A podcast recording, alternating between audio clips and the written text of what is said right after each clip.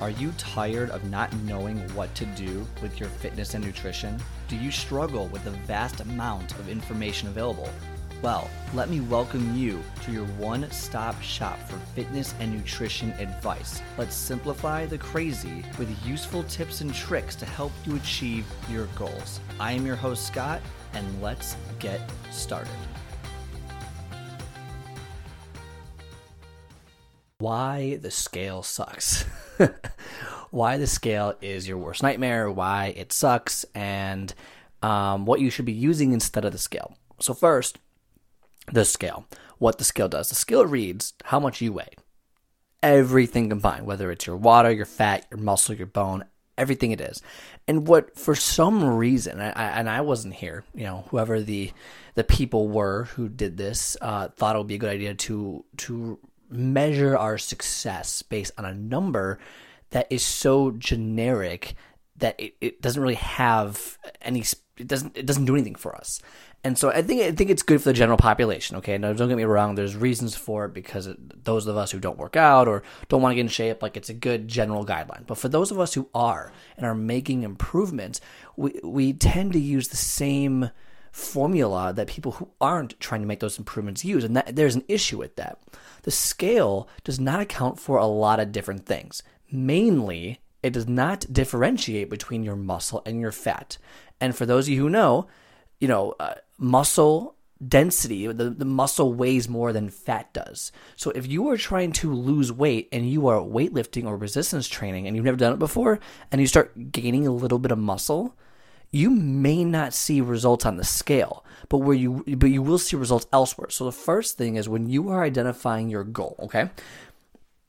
When you're identifying your goal, be very specific. Do you actually want to lose weight? Or do you want to lose fat? And so there's a big difference that I always tell all my clients this because everyone always, I want to lose 20 pounds, I want to lose 15 pounds, I want to lose 50 pounds. And I kind of have to tell them, okay, hold on a second. So let's just let's think it through for real fast. Do you really care? So you're let's just say you're 160 right now. Do you really want to lose 20 pounds? Do you want to be 140? Why? Why do you want to be 140? What kind of like what what's the what's the special behind that number? And there's no answer. It's just well, I just thought that would be the weight that would be good for me to look the way I want to. And I said, okay, and that's fair. That's what most people think. So here it is, the myth. The weight does not determine how you look. It is it's called your body composition, which is your fat to muscle ratio, or I guess your muscle to fat ratio, however you talk to. The ratio of your muscle and your fat in your body. That is what determines the aesthetics of your body, how you physically look, not the weight itself, because the weight can be distributed. For example, I have a friend who will remain nameless, who is my height and is my uh, my weight. We both weigh 170. I am big into working out, as some of you may have guessed using some intuition, may have assumed. It's okay to assume sometimes. He, on the other hand, is just doesn't have a good healthy lifestyle like that. He's more of a gamer, which hey, you know, I love playing games too, but he he just doesn't work out, doesn't take care of his body. We weigh the same. When we take our shirts off to go to the beach, we look completely different. And so most people would say, "Oh, he must weigh more." Well, no, we weigh the same. What the only difference between him and I is that I have more muscle and he has more fat, and so the ratios are totally different, which aesthetically is the reason why we look different. So the muscle, how much muscle you have and how much fat you have, will define how you look. Will give you the definitions, uh, quote unquote, the toning look. So when you say you want to lose weight, be very, very clear in what you want. You actually want to lose weight. Because if your goal is to lose 20 pounds, let's say you get there, but you're not doing it the right way, or you're just doing it by, you know, like not eating enough, or you're not working out, you're not lifting weights, you're not doing resistance training, you're not doing all the things you need to be doing, and you just lose the weight, and that's all you care about, you're gonna like, wow, I weigh 140 and I don't look the way I want to. I guess I must have to lose more weight. And that's not the right way to think about it. What you want to do is think about it as kind of it's multiple parts moving at the same time. I want to lose fat. Part of losing fat may be to lose a little bit of weight. So, what I want to do, number one, okay, here it is build muscle. Because muscle does two things. Number one, it will decrease it'll increase the ratio of the muscle to fat ratio in your favor so it'll be a higher muscle to fat ratio or I, guess, I, I never really understood if it was fat to muscle or muscle to fat but either way uh, it's it's the same thing basically uh, let's just say muscle to fat for the sake of argument, it'll increase your ratio. So instead of being, you know, one to one, it'll be 1.1 to one, which will be better for you if you have more muscle than fat and it keeps going up. A higher uh, numerator over the denominator. Look at that. Math class came in handy. A higher numerator uh, over the denominator. So gain muscle. Number one, you'll have it'll be a better overall ratio, better body composition. Number two, more muscle takes energy to use. It takes energy to maintain that muscle on a regular basis, so your body will actually burn more calories throughout the day with more muscle. Therefore, you will what? Wait for it. Wait for it. You will burn more fat. So if you have more muscle, number one, your body composition will actually get better. Number two, you'll actually burn more fat. So it actually it will actually help the ratio even further.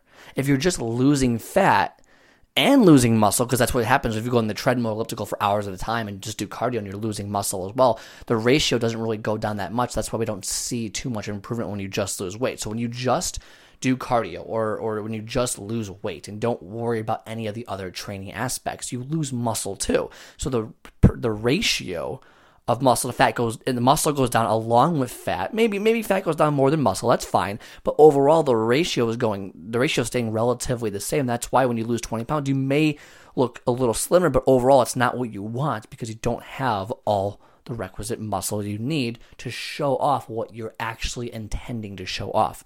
Now, what I'm not saying is that you shouldn't lose weight. You shouldn't do that. I'm, what I'm saying is have proper expectations and proper goals. Your goal is to be more lean, have more definition, be more quote unquote tone. That's fine. Part of that is having muscle to show. Because just because you lose fat does not mean you're going to you know, show everything. You have to have muscle to show. So build muscle.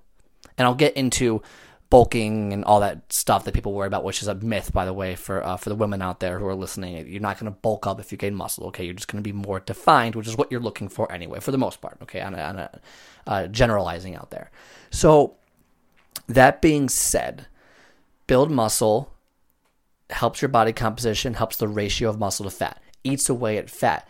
Then the things you can focus on. So how do you know if it's working? Well, number one, if you're getting stronger during your workouts. You, know, you can run further, you can lift heavier, or you can lift more with less rest, whatever it is. You you have certain uh, certain checkpoints that you can check off, or check things like your clothes. Are your clothes fitting better than when you first started? Do visual pictures. Do do pictures in the mirror. Take pictures once every two weeks or once every three weeks uh, in the mirror to see the physical results.